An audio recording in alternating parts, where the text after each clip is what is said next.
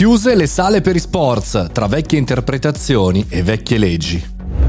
Buongiorno e bentornati al Caffettino Podcast, sono Mario Moroni e oggi nel nostro podcast quotidiano parliamo di un argomento molto importante per il nostro paese, per i giovani, ma anche per il PIL e per lo sport e per il futuro. Tutto in una settimana. Prima di continuare voglio parlarti di Foo Fighters. 27, 28 e 29 maggio a Roma, un evento dedicato ai creativi, un evento dedicato a tutti quelli che si occupano digitale e non soltanto. Acquista il tuo biglietto su foofighters.it. Ci vediamo lì.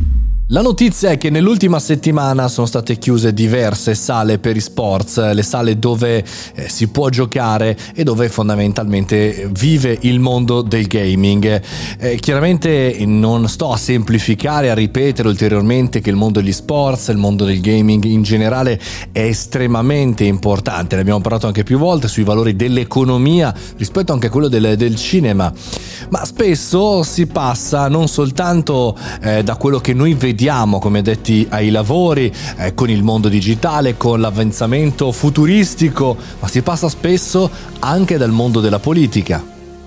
La trafila burocratica, che è il grosso problema del nostro paese, lo conosciamo da molto tempo, eh, si riferisce spesso anche a vecchie regole sui giochi, sui giochi con i gettoni e applicate a situazioni digitali completamente diverse e impossibili da confrontare. Uno di questi è la proprietà del software, la possibilità di non modificare il software. Se online, se questi giochi sono continuamente patchati, è chiaro che è impossibile eh, non avere un software modificabile. Quindi non vorrei oggi entrare nel merito della questione, ne ho parlato con Alessio particolari su eh, Instagram in una live, andatevela a recuperare, quanto il fatto che gli imprenditori non hanno tempo da perdere nei regolamenti, non hanno tempo da perdere in questioni di incartamenti, ma al contempo non devono essere noi contro di loro.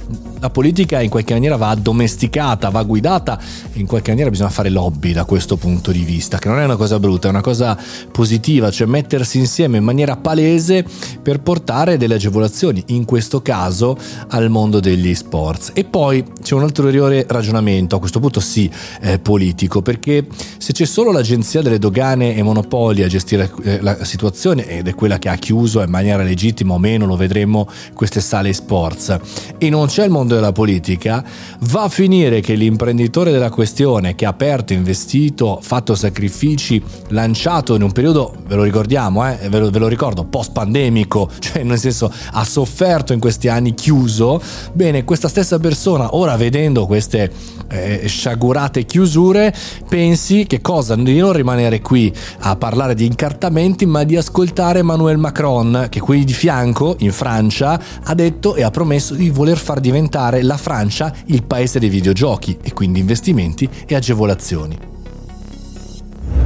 Andatevela a rivedere la live che ho fatto con Alessio su Instagram, sul mio Instagram, Mario Moroni, andatevelo a recuperare, ve lo rivedete, dura veramente 20 minuti, ma è molto importante capire anche la sua parte. Questo è il caffettino podcast, io sono Mario Moroni e chiaramente ci risentiamo anche domani mattina, ma se volete commentare questa notizia fatelo, commentate, fate like e iscrivetemi anche su Telegram. Fate i bravi, ci sentiamo domani, un abbraccio.